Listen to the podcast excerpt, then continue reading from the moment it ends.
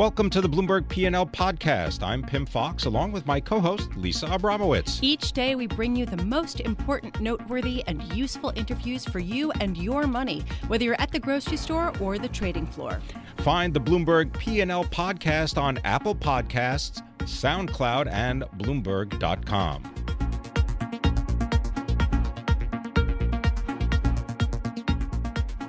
following the Supreme Court decision giving the uh, President Trump's administration uh, leeway to enforce certain parts of their travel ban. Uh, we are going to see some of that implemented starting at 8 p.m. tonight Eastern Time, uh, and we're getting a little bit more of a sense of what the guidelines are for what the close relationships are uh, for people who will be allowed into the country. For more and some of the ramifications of this travel ban, I want to bring in Brian Egger. He's senior gaming and lodging analyst for Bloomberg Intelligence, and he joins us here in the Bloomberg 1130 studios. Uh, Brian, I want to start first with a sense of how much, if at all, uh, tourism, people just visiting the country or people mm-hmm. uh, uh, moving here has been affected by the proposition of the travel ban and some of the rhetoric that we've heard out of the administration. So I think you want to parse between the direct effects and the indirect effects. Directly, the impact has been to date pretty limited. Remember, the top source markets from the Middle East coming to the U.S. are Israel, Turkey, Saudi Arabia, clearly not affected by this. Uh, the Middle East, even if you throw in Mexico, where there's been travel concerns, uh, those source markets are less than 1% of the hotel stays for companies like Hilton. So it's it's compar- comparatively speaking a small portion. The bigger concern is the indirect effects. You know, whether it's the stronger US dollars or broader travel policy concerns, Marriott for example has seen uh, inbound arrivals from markets like Mexico and the Middle East down 20% that's in a in a market where inbound international travel overall is flat.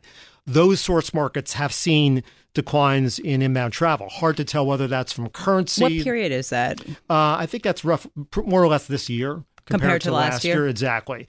Uh, and they made that comment recently at an industry conference. So hard to tell whether that's coming from a stronger dollar or the general broader concern that the U.S. is somehow riskier or less hospitable uh, to travelers, but it does raise concerns, and those concerns have, have been articulated by hotel executives.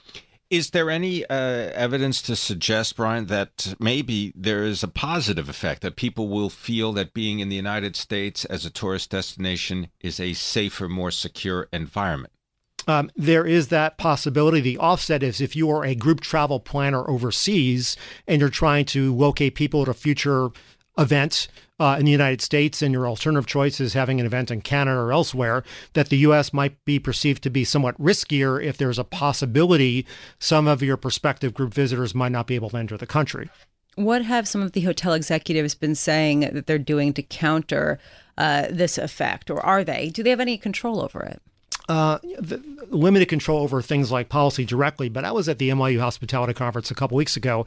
A lot of talk about brand America and trying to publicize the brand of the United States being open for business for travelers. The fear they have is there's another lost decade of travel, much as what we had after 9 11, where uh, for a variety of reasons, there might be a reduction in inbound visits to the United States. The labor implications are also uh, worth noting because this, as you just described, uh, may have an effect on employment trends from people from Mexico, that, and they that, that's true. Go ahead. Yeah, I was going to say that uh, in states like Nevada, Nevada employs a large number of workers in the hospitality industry, where according to uh, Pew and other uh, research poll organizations, there's some evidence that a large percentage of those individuals may be undocumented. So if there were to be more stringent enforcement or focus on those on those rules, uh, difficult to quantify, but that could potentially affect or disrupt the labor pool. If it reduces the labor to, pool, could uh, actually potentially result in an increase in labor costs because of a reduction in supply of workers. Much of that is based on uh, uh speculation, but you know those are the broader concerns if in fact that particular uh, topic gets more scrutiny. Well, I don't know if you got a chance to see the story, but this comes out of Washington, out of the Post there. Uh, apparently, there's a restaurant in Baltimore uh, which was visited by Immigration and Customs Enforcement agent demanding the papers of the people that worked at this dockside uh, restaurant. It's called Boathouse Canton. And uh, as a result of demanding uh, these papers, all 30 workers quit the staff. so they were, I mean, the kitchen staff resigned as a re, as a result of this. So uh, the implications can not just be you know large scale changes in tourism and travel, but can affect very uh, specific businesses this way. Absolutely. Well, you know, I have to wonder though, the hotel industry is under other pressure aside from the immigration ban from specific countries uh, and, and just the general geopolitical environment, but it's being, you know, seriously challenged by Airbnb and mm-hmm. other disintermediation sites that are looking to pair people uh, with homes that happen to be vacant. I mean, do you have a sense of whether perhaps hotel executives are using this as an excuse to cover for? Maybe business they've uh, lost? Uh, I wouldn't say it's an excuse, but again, it's difficult when you see declines in travel from certain uh, non US source markets, whether that's related to something specifically like currency or a structural industry change, or it's related to travel policy. It's somewhat difficult to say. I mean, the lodging cycle is maturing, room rate growth is slowing down. Uh, some of that is largely cyclical. Uh, certainly, the hotel industry has been adapting to the reality of competition from um, entities like Airbnb. And then, of course, you have this overlay of uncertain travel policies from the US government. So it's difficult to parse in terms of which of these effects are having the most discernible impact, but certainly uh, they all they all come into play here.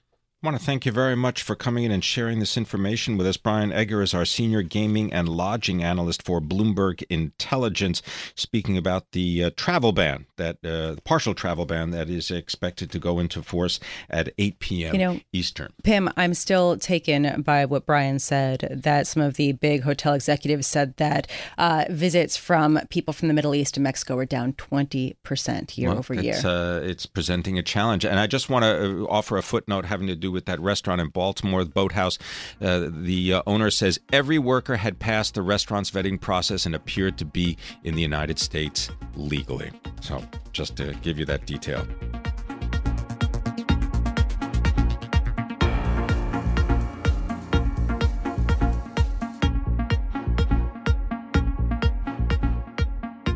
Uh, Pimm, there was a fascinating story today on the Bloomberg talking yes. about uh, the IRS probing this chronic disease fund, which is it's a nonprofit, right? Yeah. Tax exempt status, and it has to do with the well, a couple of companies that are involved in this: Celgene, Genentech, Novartis, and Bayer. And here to tell us more, we've got Robert Langreth. He is uh, our uh, expert when it comes to healthcare reporting. Robert, thanks very much for being with us. Maybe you could describe how is it that these companies are connected to this nonprofit and what is the IRS saying about their participation?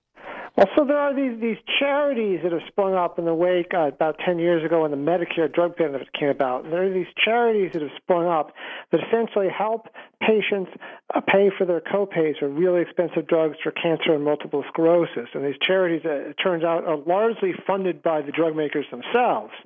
Uh, but they're supposed, uh, uh, and it turns out that and there's controversy over, you know, over are these are these charities essentially you know helping you know by paying for patients copays and, and Medicare and other government programs? Are they essentially you know helping the government uh, help helping the drug makers, you know, bill Medicare for some really really expensive drugs and helping drug makers keep up prices very very high. So one of these charities, uh, it turns out, uh, we found out that the uh, U.S. Internal Revenue Service opened a probe into its tax exempt status, and they are essentially, uh, from the court filings that we can tell, the IRS is looking at, uh, you know, whether the charity was a quote conduit for drug makers and was giving impermissible benefits to its corporate donors. And what that means, according to one of the tax experts we looked at, is that essentially uh, the IRS is exploring and uh, whether whether the uh, the charity essentially um, may have operated more like instead of being a real tax charity for the public, they've operated more like, you know, but in effect more like a marketing arm, arm of their drug company donors. Right. Well, uh, Robert, let me let me just try to um, make sure that I understand the flow of cash here. So, pharmaceutical companies set up a nonprofit organization to help poor people uh, obtain medications that otherwise might be too expensive for them. And as part of this uh, program, the nonprofit seeks any reimbursements that it could get from Medicaid or Medicare, as well as donations from who? Yeah, so basically, someone the pharmaceutical company does not set up a charity. The charity, like, is supposed is supposed to be, and they say they are uh, independent. And this this charity, Chronic Disease Fund, says it, it is quote fully independent. But it turns out that in 2011, the year that the IRS analyzed, you know, almost all its donations were from drug companies, uh, and uh, and it turns out, and these donations were earmarked for specific disease funds, and it often it often turned out the, that uh, the, the, that a large, the vast majority of the money that the dominant donor would give would essentially flow back to patients taking the donor company's drugs. Ninety-five percent, right, Robert? Ninety-five. Ninety-five. And what I what this is, but what I, I just to ask you more uh, specifically. So, uh, if you're a company and you donate money to a tax-exempt organization, you get the deduction for making that contribution, correct? Supposedly, yeah. Okay, so now you've got a tax deduction, but it's almost like a washing machine, a spin cycle, because the money goes to the nonprofit, but then the nonprofit uses that very money to actually buy the drugs from the company that gave the money in the first place. The, the nonprofit uses the money to help patients uh, getting to pay their copays for drugs for that disease. And yes, the IRS analysis showed that most patients in many of these funds, like for example, uh, Celgene was a big donor for a fund for multiple myeloma, but it turned out that 94.5% in 2011 of the money the charity spent on helping patients copays went to patients taking Celgene drugs. Yeah. For example, and so the IRS has sent summonses to six different drug companies asking for more information about their donations, including Biogen and Johnson and Johnson and Roche and Novartis and Bayer. Uh, and they're looking into this very carefully, and um, you know whether and whether uh, looking into specifically whether this charity, you know, uh, has a right to retain its tax exempt status. Uh, so this could, uh, and and yeah. Uh, I, so, it's a it's a wonderful story, uh, Robert. Thank you very much for bringing it to our attention. Robert Langreth is a healthcare reporter for Bloomberg, and uh, I really recommend this story. A charity funded by drug makers draws IRS probe on tax exemption. So a very interesting uh, bit because the, the, amount of money that we're talking about. Uh, for example, Celgene uh, gave 42 million, Genentech 14 million, Novartis three four yeah. million, so on. Well, to me, the issue though really is what you exactly nailed, which, which is the tax exemption they get for putting revenue back in their pockets. A kind of interesting uh, spin cycle.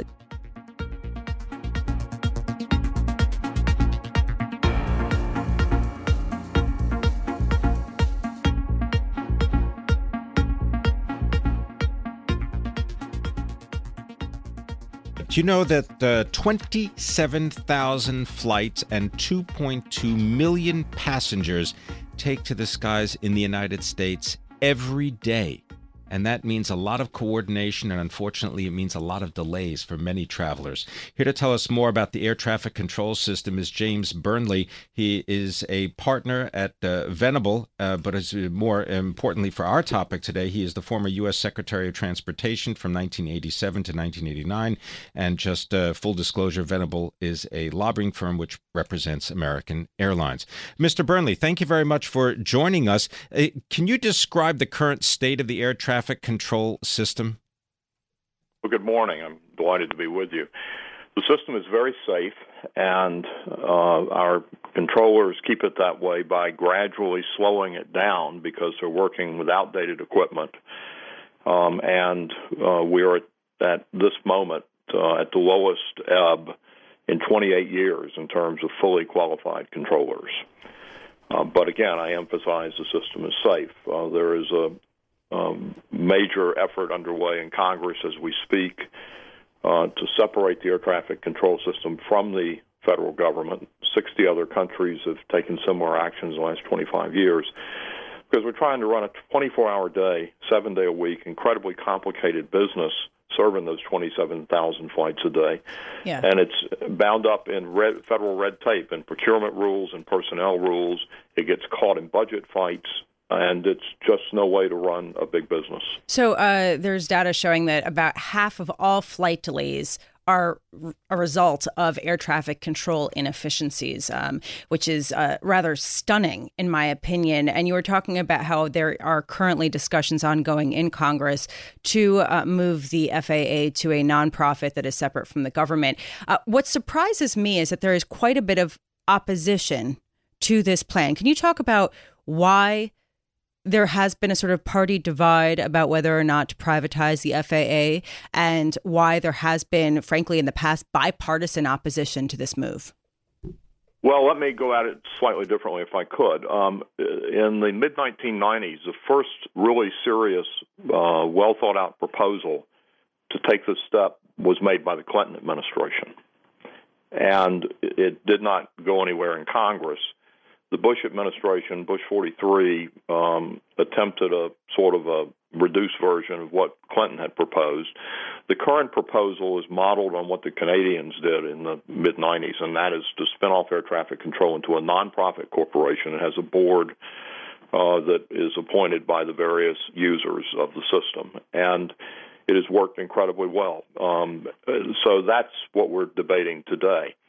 Um, we find opposition uh, from several quarters, but support comes from the Air Traffic Controllers Union for this reform, as well as most of the major airlines. The primary voice of opposition is an association that represents the corporate jet operators, believe it or not.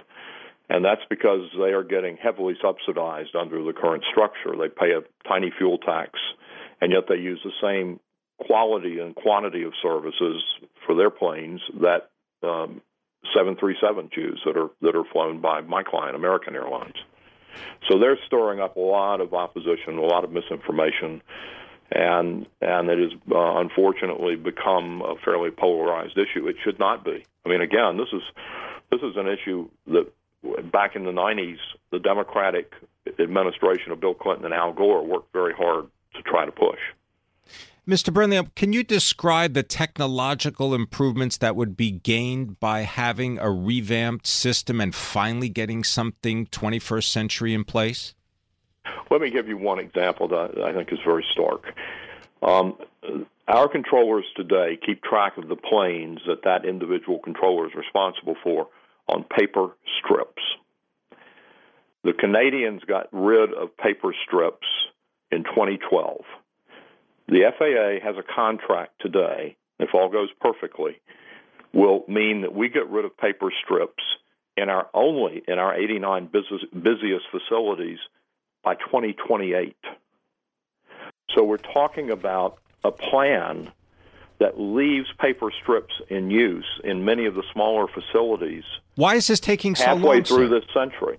Well, again, we're talking about um, federal budget fights. For example, the first time we did sequestration in 2013, the FAA closed down the training academy in Oklahoma. It took nearly a year to get the pipeline filled back up with trainees. Um, the uh, Inspector General at DOT, the GAO, which, as you know, is a, the investigative arm of Congress, um, have written countless reports over the last 30 years about the disconnects in simply trying to buy new equipment that you get because of appropriations issues, because of Congress right. doing 23 short-term extensions uh, in the early 2000s of the FAA's basic authorizing legislation. So we're trying to run this huge, complex, seven-day-a-week, 24-hour-day business, and you just can't do it uh, within the federal government and expect the kinds of outcomes that we all do expect. Yeah, well, I mean, it's clearly uh, a bit of a mess, and, and it seems like everybody agrees with that and it needs to be modernized. There are two big issues that strike me as compelling arguments uh, for why the FAA has not been privatized. First of all, there's a security issue, right? Because uh, this is a crucial uh, nexus of transportation for the U.S., and if that could be compromised in any way, uh, that could be a you know really a, a, huge issue. That's number one, and number two, uh, if the financial interest is sort of moved even to a nonprofit there's a question of which parties will benefit more and you know can, can sort of the needle be pushed in one direction or another how would you respond to those things well, security is not an issue. Uh, no one wants to change our current setup on security. Security, of course, for all transportation is now handled by the Department of Homeland Security and TSA, not by the air traffic control system. So that would not change in any way. The air traffic control system would still be regulated by the FAA. Nobody's proposing to take the whole FAA out of the government, just the air traffic control system part of it the FAA regulators who write all kinds of aviation safety regulations would remain within the Department of Transportation, just like the regulators at NHTSA that write regulations for safety in automobiles and, and the Federal Railroad Administration and other such arms. So that would that would just not be a problem. The interest involved here, first and foremost, are the interests of passengers. And today, you can pick any two major hubs, and what you will find, because we do have an incredibly safe system, we are keeping it safe by slowing things down gradually.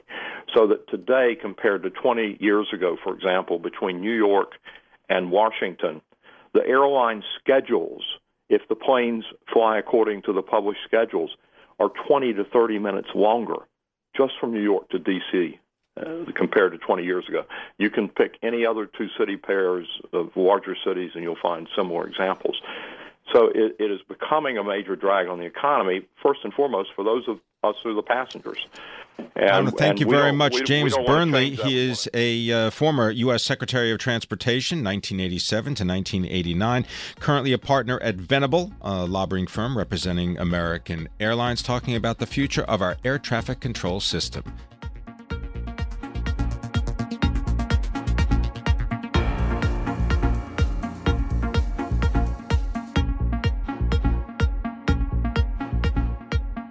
We did get news today that Walgreens Boots Alliance scrapped its deal to purchase Rite Aid, and uh, partly this is because of the Federal Trade Commission's scrutiny of this deal as possibly violating antitrust rules. Um, Brooke Sutherland, Gadfly columnist, joins us now to give us a little bit of perspective. And Brooke, you know, Walgreens seems to be doing just fine as far as far as trading goes. But so let's focus on Rite Aid because at least based on the share activity, the activity in the equities, this looks catastrophic for them. Is it?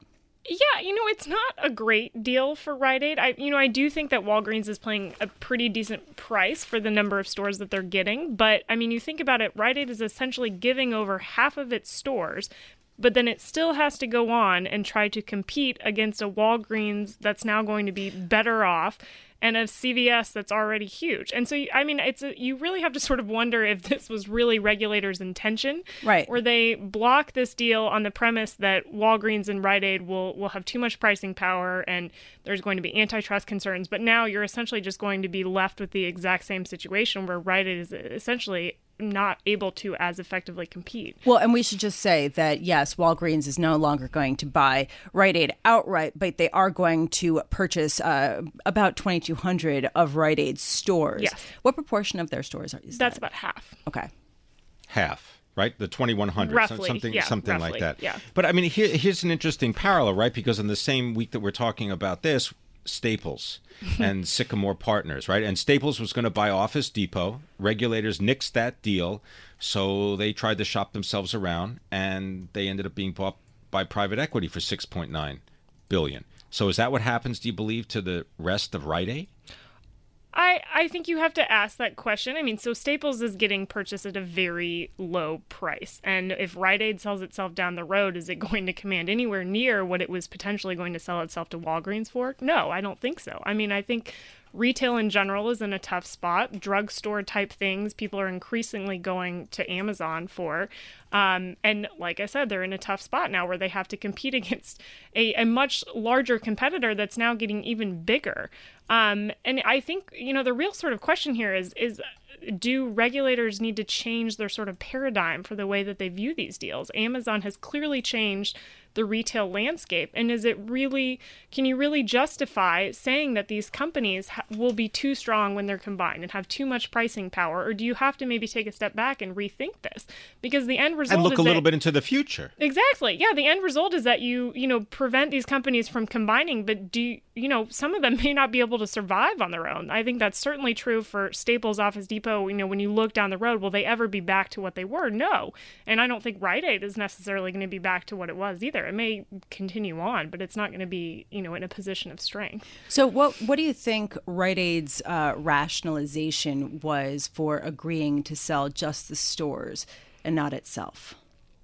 they have not been doing very well. Their results have gotten significantly weaker since when they originally agreed to sell to Walgreens. And this deal was actually already amended once before, partly because Rite Aid's results had deteriorated, partly because they were already sort of getting pushback from antitrust authorities and they amended the deal to try to head off some of those complaints. Um, you know, I think Rite Aid is maybe looking for a cash infusion and to to just sort of do something but you know what's interesting is that their share is their share price is down uh, about 25% but their bond prices are surging and this is compelling to me because basically this indicates that bond traders are saying something happened where they have more cash and we're going to get paid. Mm-hmm. But it doesn't mean that their growth prospects are any better. Is that an accurate reading? Yeah, I think so. I think that's a good way of looking at it. I mean, on the other hand, if you do have a smaller store count, that is maybe not a bad place to be in as a retailer in general these days, but they have to use this cash in the right way. How do they actually make their stores more profitable? Because they're not all that profitable right now. How do you get people coming in there? How do you compete with Amazon? How do you compete with Walgreens? I mean, they really have to use this money in the right way. Well, I was going to uh, just uh, ask, you know, this infusion of uh, cash, right, from uh, Walgreens, as you mentioned, uh, Lisa, the stock of, is down about 25% of Rite Aid. Um, this just really shows that bondholders, bond investors, they only care about getting paid back. They really don't have an interest in whether the company is going to be a successful company in the future or not. They just want to get paid for the bonds that they hold. Is that a decent uh, description? Yeah, I mean, the, the, the, well, right, and, and there's just a different calculation. It's not about how much the company is going to grow, uh, but this it's not also, about the company at all. They don't really care as long as they get the money from the bonds. Right, but it indicates to me that these bondholders do not think that Rite Aid's going to file for bankruptcy anytime soon. No, and I, you know, I don't think they're hovering on the brink here. I guess my point about the regulators is just sort of the longer term question about the the survivor nature of these companies and you know how strong they're truly going to be if you don't allow them to go through with these deals. For Staples Office Depot, I really do believe that that merger was sort of their best hope and you could combine the companies and sort of take out the cost and work on making the business that they do have as profitable as possible and sort of have that scale to take on the Amazons and the Walmarts and everyone else out there. And now you instead have Staples selling to a private equity firm and the end game here is still really sort of a question mark. I want to thank you very much for joining us. Brooke Sutherland is a Bloomberg Gadfly columnist covering deals, and uh, as we learned, Walgreens buying those 2,100 stores. She's awesome. Read her columns. Yes, she's awesome. Well, I was going to, yeah, yes, of course. Thanks for listening to the Bloomberg P&L podcast. You can subscribe and listen to interviews at Apple Podcasts, SoundCloud, or whatever podcast platform you prefer. I'm Pimm Fox. I'm on Twitter at Pimm Fox. I'm on Twitter at Lisa Abramowicz1. Before the podcast, you can always catch us worldwide on Bloomberg Radio.